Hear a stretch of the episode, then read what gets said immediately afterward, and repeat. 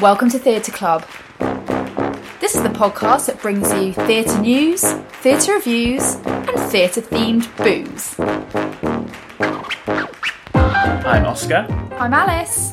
This week we've got three shows to talk about. We've got The Watsons coming up in the Menier Chocolate Factory, Dogfight, which has already been and gone at the Southwark Playhouse, and new show just opening at the Playhouse, Preludes. Are you going to have a cocktail as well? Oh yeah, I haven't even thought. Okay, while we're doing our first couple of reviews, I'm going to think of something on the hoof. Okay, but I want your full attention at the same time. Um, what's been going on since we last recorded in the world Well, I- of theatre? Well, I was going to talk about something. It's not strictly in the world of theatre. It's more the world of TV slash theatre because I am obsessed with the BBC series um, Fosse Verdon, which is the biographical mini series about the choreographer Bob Fosse and his wife Gwen, Gwen Verdon and their relationship, their marriage. It's absolutely fantastic. Yeah, for anyone who doesn't know Bob Fosse, he obviously uh, choreographed Chicago, Cabaret, Sweet Charity, and his wife, Gwen Verdon, was a dancer. She was in The Pajama Game on Broadway, She was a fantastic, Damn Yankees. massive, really, really good dancer, and then had a child and sort of put her career on hold. So it kind of deals with their relationship and what it means to be a woman and have a child and how that affects your career. And their relationship, like, was quite famously toxic, and um, he sort of had affairs, and it's just. I can't wait to watch it. It's so good, Oscar. And Michelle Williams plays Gwen Verdon and is like I've I've never really like liked her as an actress that much in anything that I've seen, but in this, you I, I've never seen Gwen Verdon, but you believe that she is her. Hmm. She's just so good, like, and, and it's so sad some moments of it, and also like just from a theatre point of view, it's so great to watch him choreographing Chicago and Cabaret and Yeah. How they made those films. It's kind of really interesting about how they edited those films, literally cutting reels and stuff like yeah, that. Yeah, I watched the very opening of the show where they do the Sweet Charity Hey Big Spender number. So I am going to watch the rest of it. It's on iPlayer, isn't it, still? It's on iPlayer. It's eight episodes. Yeah, Fosse Verdon is my life at the minute, and I just I can't wait to see that. oh, it's so good, Oscar. You're gonna love it. So let's move on Oh, to right. your top tip. Top Tip is a play at the Menier Chocolate Factory called The Watsons. Oscar and I saw it with Mum uh, last year at Chichester Festival Theatre, and we loved it. Absolutely loved it. It's a play written by Laura Wade, um, and it's based on the book, an unfinished book by Jane Austen called The Watsons. And it's best not to actually know too much about it because it's very surprising. Well, we didn't know anything when we saw it. So I think if you if that sounds interesting to you enough, if Laura Wade and Jane Austen has sold it to you, then just go and see it. But if you want to know a bit more or feel like you need some more convincing, we did actually record a review of the show for the podcast, and then it had already closed in Chichester, and so we just never got around to putting it into the podcast. And we talked about in our review whether or not it was going to transfer, and now it has got its transfer, and so we are going to play that review. So this was recorded about a year ago, and we take you now to back to 2018, simpler times, and our review of The Watsons when it was playing at the Minerva at the Chichester Festival Theatre. So we've just been to see the Watsons at the Minerva at Chichester Festival Theatre, and it's the last thing that we're seeing there this year. We've had quite a lot of shows, haven't we? That you Yeah, I think I've been about ten times or something. I'm stalking. and it was a good. It was a good show to end on, wasn't it? Wonderful, very fresh, quirky, unexpected. Um, it is Jane Austen died, leaving five chapters of an unfinished novel, which she'd written midway through her career, I suppose you could call it. And um, Laura Wade, who wrote Posh and Darling I'm Home, Home, I'm darling. Oh, my darling. I always do that as Oh, well. I'm always determined to get point. it the right way round. I always do that. Um, she has written it, but also written a character called Laura into the novel as an author trying to finish the play, well, which is now the novel A turned play. play, and it's the characters are rebellious about their own autonomy. It's a little bit Blade Runner. Oh yes. you know, there's echoes of that. It's, it's now sold out till the 1st of December when it finishes. But if it does transfer, I would definitely tell people to go and see it because if you like Jane Austen, it plays with all the Jane Austen tropes. Fantastic set and the baskets and the bosoms and the bonnets. Um, but it's clever. It's very Well, clever. yeah, let's just talk about what happens in it. If people don't want to know, they can stop listening. okay. But so you, you think you're just seeing a basic, and it's all very standard sort of Jane Austen, the Darcy-esque character, sort Well, of. You have the central character Emma Watson, who has been raised with a genteel, affluent aunt, aunt, who is now returned to an impoverished Surrey family. So she's having to make her career choice is from three men. One who's rather pious, one who's a Cad. posh twat. Yes. And Let's bring the word cad back into. Yes, let's Like- all use. Yeah, let's- let's all uh, use I that think often. I also want a bounder in there. I think it was a bounder and a cad, He was gorgeous, wasn't he? and then yes, he was. So she returns, and this is this is chapter five probably where the novel stops. So now the author suddenly comes on as a maid, disguised as a maid, and says, "I'm actually writing you," and so there's this whole existential debate then about what is reality. Look, I can feel myself. Does that make me real? It's, so this is the Blade Runner bit, and finding out that you're just being written by somebody, you know, makes the Emma Watson character very furious. She goes stomping off, can only get as far as the lane, and there's nothing at the end of the lane because the author hasn't written Nothing's happened there yet. what's at the end of the lane. So it's She says, "Oh, we could borrow some fields from Thomas Hardy." yes. Um, so there's lots of very funny. Great. And then when you come back from the interval, you come in and she's now in her modern dress, and they're all still the characters, and they're all sitting, and she's doing it like a rehearsal workshop. Yes, And one modern chair amongst all the Georgian. And she's got that notepad and a packet of biscuits, and she's like holding a cup of tea, and she's like, "Okay, should we get going? Should Yeah, we start right, this we work- workshop?" Yeah, yeah. And somebody tries to interrupt, and she's you know, no questions later. Yeah, and then from there, it was just, it was really funny, wasn't it? yeah. When she was explaining what everyone was going to do and who gets, she could see she was getting really excited. Hmm. She was saying, "And then what's going to happen? There's going to be a twist, and you're going to go with him, and no one's going to expect it, and that's because there's Yeah. going to be a, jo- you know." And she could, s- you thought, "Oh, that's probably what it would be like in a rehearsal room. Everybody probably Well, does get very excited, Exactly. and then people say, "Oh, actually, that doesn't quite fit in with what my character." Would do. I don't feel like my character wouldn't do that. She's like, No, "Yes." all that was I loved all that Mm. watching people just quietly seething that they're basically being written out when they thought that it was about them. They're a Watson after all, and they're being given nothing to do. Yeah. And um, So you're, you're getting- just texture. Yeah, you're just texture. That was so That was good. good. I had forgotten about that. were- bit. It was, was- so funny. There was so many good lines in it. So if, if it does transfer, everybody, please go and see it. That was our review of The Watsons back when we saw it at the Chichester Festival Theatre. Thanks, Mum, for uh, pitching in. pitching in. Um, we love it when she's on the show. Hope you guys do as well. So that's good that it's a top tip that we've already seen. So yeah, that was our review from it last year. It might be slightly different this year, but the cast has mostly remained the same. The leads have all remained the same. It starts on the 20th of September and it finishes on the 16th of November. I had a look. It is selling fast. It's a small space. It's a small space and it's had good reviews. So um, when it was at Chichester, tickets start around £42.50, um, which I think is a perfectly good price to pay for this. It's a really good piece of theatre and top prices are £47.50. so um, yeah, we totally recommend that one. So get booking. It's on sale now at the Menier Chocolate Factory. I've got one more little tip that I wanted to mention that I saw. Um, you know, I love Disney, Yeah. and I I love listening to Disney soundtracks. I just love the American voices. I just I know Mum hates it, but I love it. And um, I noticed that um, Casey Levy is in concert at the Cadogan Hall Oh yeah. and she was in Frozen, she was in Wicked.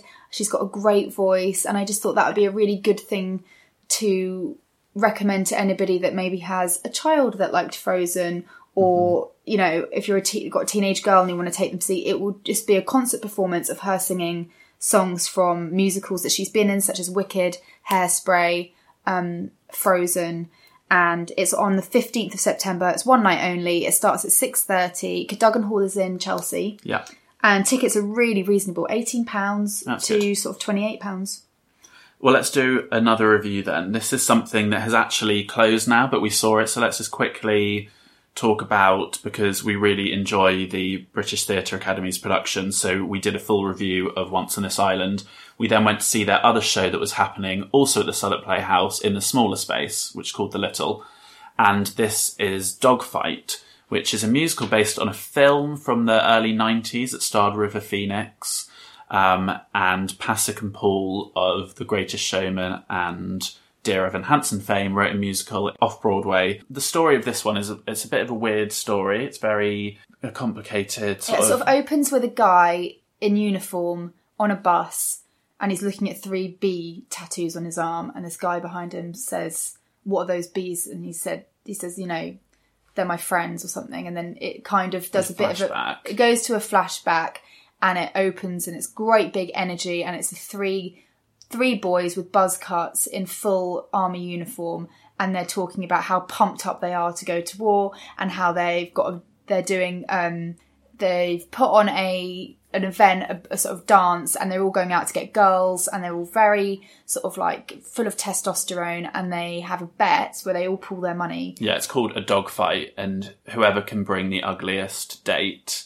wins the money. and they get judged sort of at this dance and if the girl that gets judged to be the ugliest they they get to win the money um, they're all they're all very like nervous really about going to war aren't they and they're sort of well, covering this it up is by set. This is sort of at the start of the Vietnam War, so I think this is they don't know how bad it's going to be. So this is early on in the late '60s, I guess. So this is kind of they have no idea of the horror that is going to be the Vietnam War. So it's kind of we obviously know in hindsight. So it's kind of that sadness of watching these young boys not knowing what they're getting themselves in for. And yeah, one of them meets a girl and she's sitting there playing a guitar and she's got glasses and sort of like messy hair yeah, and he sort of thinks oh she'll do Yeah. and then it turns out that she's actually a bit feisty and she's got a bit of personality and he's kind yeah. of She conflicted. finds out about the dog fight and she punches him in the face, doesn't Yeah. she? And so he sort of, you know, develops feelings for her and it's the story just doesn't work. It's like, well, it does work. It's just uncomfortable. those three boys from the beginning are so unlikable and I and never ever redeem themselves. I don't understand how anyone was supposed to sympathise with them. I just frankly thought they were all just like really unsympathetic, not very well rounded characters. And I hated the politics of what they were doing and that was never really fully explained. Yeah, I felt kind of uncomfortable through the whole thing, to be honest. I really didn't enjoy the story. I didn't enjoy how they treated the women in it at all. Well, it's I didn't enjoy they- even how they treated the, each other as men, as friends. They kept on saying they kept on saying that they were kind of best buddies, but I was like, you're all treating each other so awfully. All this, re- and there was at no point did anyone say like, "I've got feelings and that's why I'm acting this way," or Yeah, that's the thing. It didn't really have any kind of. There was no message almost at the end of it. bizarre.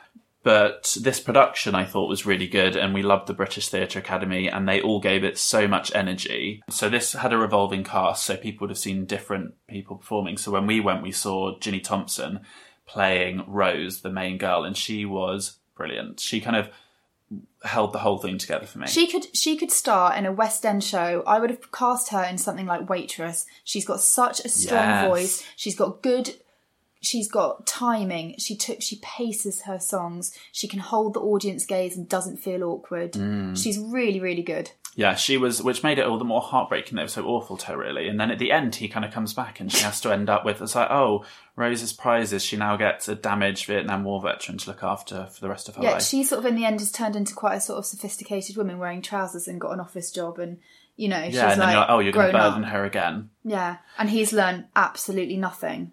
Yeah, I think these sorts of shows with through the lens of you know hashtag Me Too and Times Up, those things those are such like great catchphrases, aren't they, for the movement because they're so simple and they ring in your head. So like when he goes back to her and she forgives him, I just keep thinking like, Times up. Hmm. Like the time for you being forgiven is like over. But Oscar, I- if he had gone back and wasn't in the uniform and had maybe gone and done something else, and yeah, he- the show could have resolved it differently, yeah, but I don't but think as it he does. sat on that bus with his head in his hands, and the guy says to him, "What are those bees for?"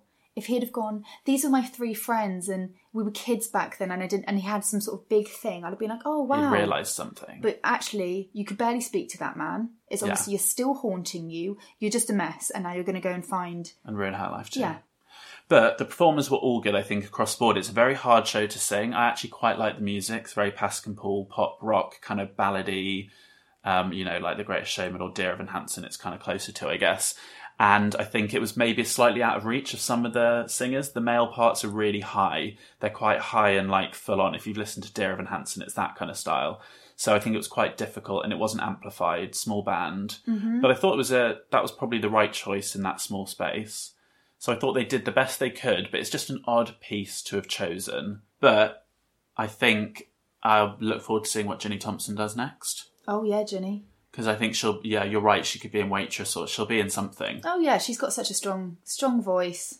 And just a great actress and a, had a really good stage presence. So I think um, she's one to look out for. And we'll see her in something else. And that'll be nice to be like, we saw her way back when in a troubling musical. so we are off to see a new musical at Southwark Playhouse today. Oh yeah, we've got to go soon, Oscar. We've got to go and see the other.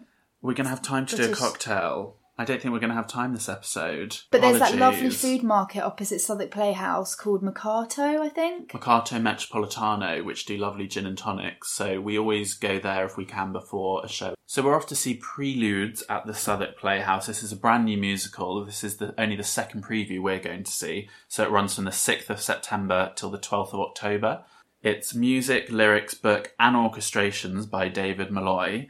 And it's, let's read the little line from the website. A heart wrenching musical based on the life of legendary composer Sergei Rachmaninoff by three time Tony Award nominee David Malloy. We don't know much other than that, so we're going to go see it. We're meeting Madeline there. She couldn't come and record beforehand. We're going to do a live review from there and let you know what we think of Preludes.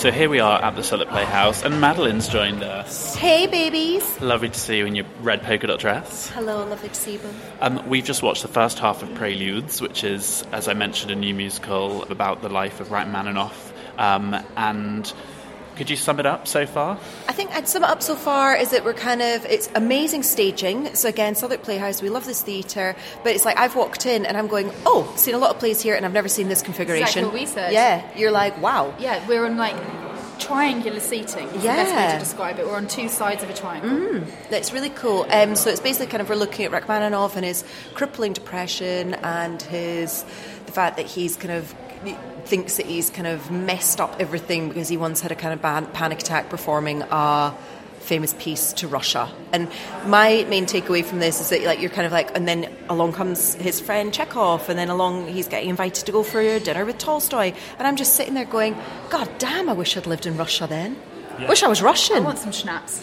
And Yeah. we should say that this production is very modern. Modern. There's, Oh, there's modern, bold, sort of strip LED lights. Yes. Um, Chekhov is wearing a pair of wireless headphones, um, but it's not set in modern day. This is kind of all set. Would you say almost like inside his head, or Yeah, kind of. I It's suppose unusual. it is. Yeah, it's very unusual, and you're, it's taken a wee bit of getting into. You're a bit like, what's going on here? Oh, yeah, you've got to work a little bit with this. Yeah, one. you've It's really got it's to work with isn't it. We've kind of got a psychologist on the stage talking to Rachmaninoff, and then you're kind of thinking, well, what's that about? Is she real, or is this just his self-analysis, or what do you think, Al? I at the beginning when the strobing started and mm. the two pianists were opposite each other, the beat started, and I was like, oh, I love this. Yeah. I loved it. I loved the two opening songs, and then.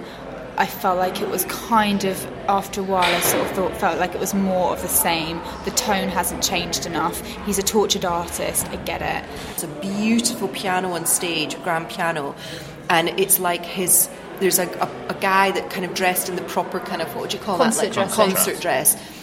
And he's playing. He's amazing in that he's obviously, I, again, we've talked about this in previous podcasts. It's like that kind of triple, quadruple threat type thing. But this guy's obviously a major classical pianist, but he's having to act at points as well as this kind of tortured, and him and the character playing Rachmaninoff kind of looking at each other. And he's brilliant. I love him. You know, talented piano player. Oh, that's the bell That's to go back in. So yeah, we'll um, we'll be back after the final half. Okay, so we've just finished Preludes. That was strange. Yeah, so Act Two, exactly. The word strange is it um, Stranger Things season two vibes with the man with the cloak. You hearing me? Act Two got quite. Um, it kind of got more manic. You know, the Act One ended with her being like, "Right, you're going to have to snap out of this, otherwise I'm going to start hating you." Um, he kind of dug maybe even a bit deeper in, and it's sort of we got this kind of mania almost. um, a lot of shouting. did you not enjoy it? No, not for me. Um, yeah, it just it kind of just went in this kind of like cyclical kind of decline of his madness or something. Yeah, it's one of these pieces that it's about the sort of creative process and the and the problem is for me is I just got like she did at the big end of the first act, the wife Natasha. I got a bit bored of it all. I just kind of thought, oh like, grow I up. it, you're tortured, you've got Yes, issues. it's the tortured artist thing, and I think it's quite a tough pill to swallow. And maybe for someone writing it, David Malloy, who wrote this, it's probably more interesting to him because he's a musician and a creator. So I think you really maybe get too stuck into the like the think it would process be and the. If he'd focus maybe on his relationship with his wife, Yeah. or soon-to-be wife, and That's then just more interesting to us, whereas to David Malloy is probably the creative process of writing concertos was what was more interesting. There wasn't a thread through it for me to hang on to. It was just too dis, dis, disorganized and abstract, and I just oh, didn't enjoy it. I went with moments of it, and I really like a challenging musical and something that's going to do something different. But ultimately, I kind of thought, oh, I get it. You're a um, you're a tortured artist. The one thing I will say is the bit that I absolutely loved, and actually it's going to stay with me, and I'm going to keep thinking about it. Is at one point the Rachmaninoff character has this kind of monologue where he talks about how frustrating it is to be every time he it's the t- how tense he feels every time he goes to a party and he sees that there's a piano there and he's just waiting for someone to play it. Every street that he walks down he's hearing come out uh, coming out of windows that he's staying in a hotel and the man next door keeps playing the, the prelude over and over again. And that whole bit that he said I thought was one of the best kind of descriptions of how effing frustrating it must be if you have written like hi i'm paul mccartney. I wrote hey jude. Now i've got to go to a karaoke night and listen to people crucify it. You know that i kind of thought that that was one of the best descriptions of how tedious and frustrating and irritating it must be for someone if you wrote something to then have that performed by other people badly. And i love that Tom Noyes, I just want to say. Tom Noyes was uh, Rachmaninoff on the piano. He was the guy playing the piano throughout it, and the piano playing was insane. He it was, amazing. insane. He was like, just that that man. He didn't even break a sweat. And I just was want to say to him, I'm like, sorry, how? When did you start learning the piano? What's the deal with Aged you? eight, I just read that online. Aged eight, fabulous. He's brilliant.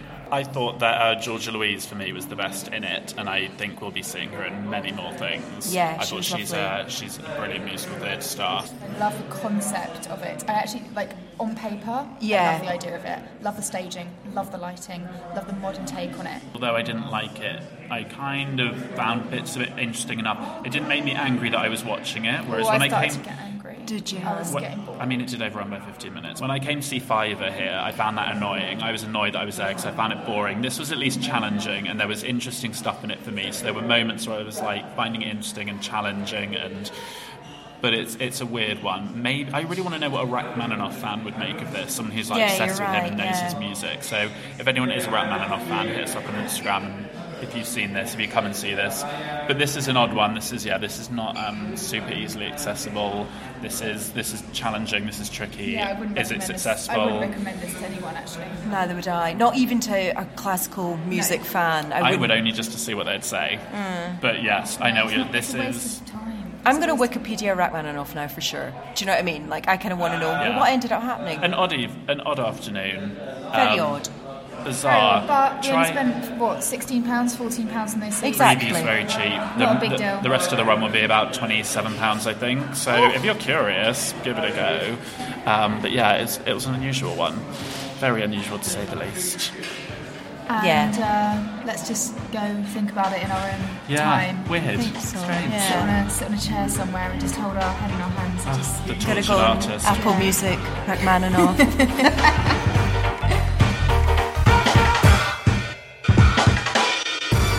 was Preludes. But before we finish, Oski, I've got one more piece of goss that I was going to tell you about. Okay.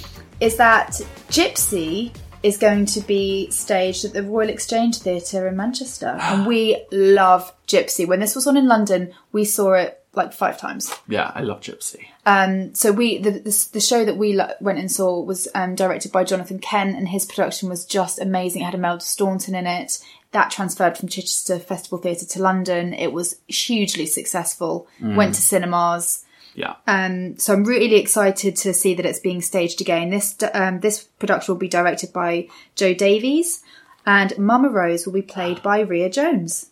Oh, and Ria Jones Was took in over. Sunset Boulevard. Yeah, she took over from Glenn Close and Sunset Boulevard. Okay, I'm interested. Yeah, so I don't know if any of our listeners live in Manchester. This is a tip just for you, listeners.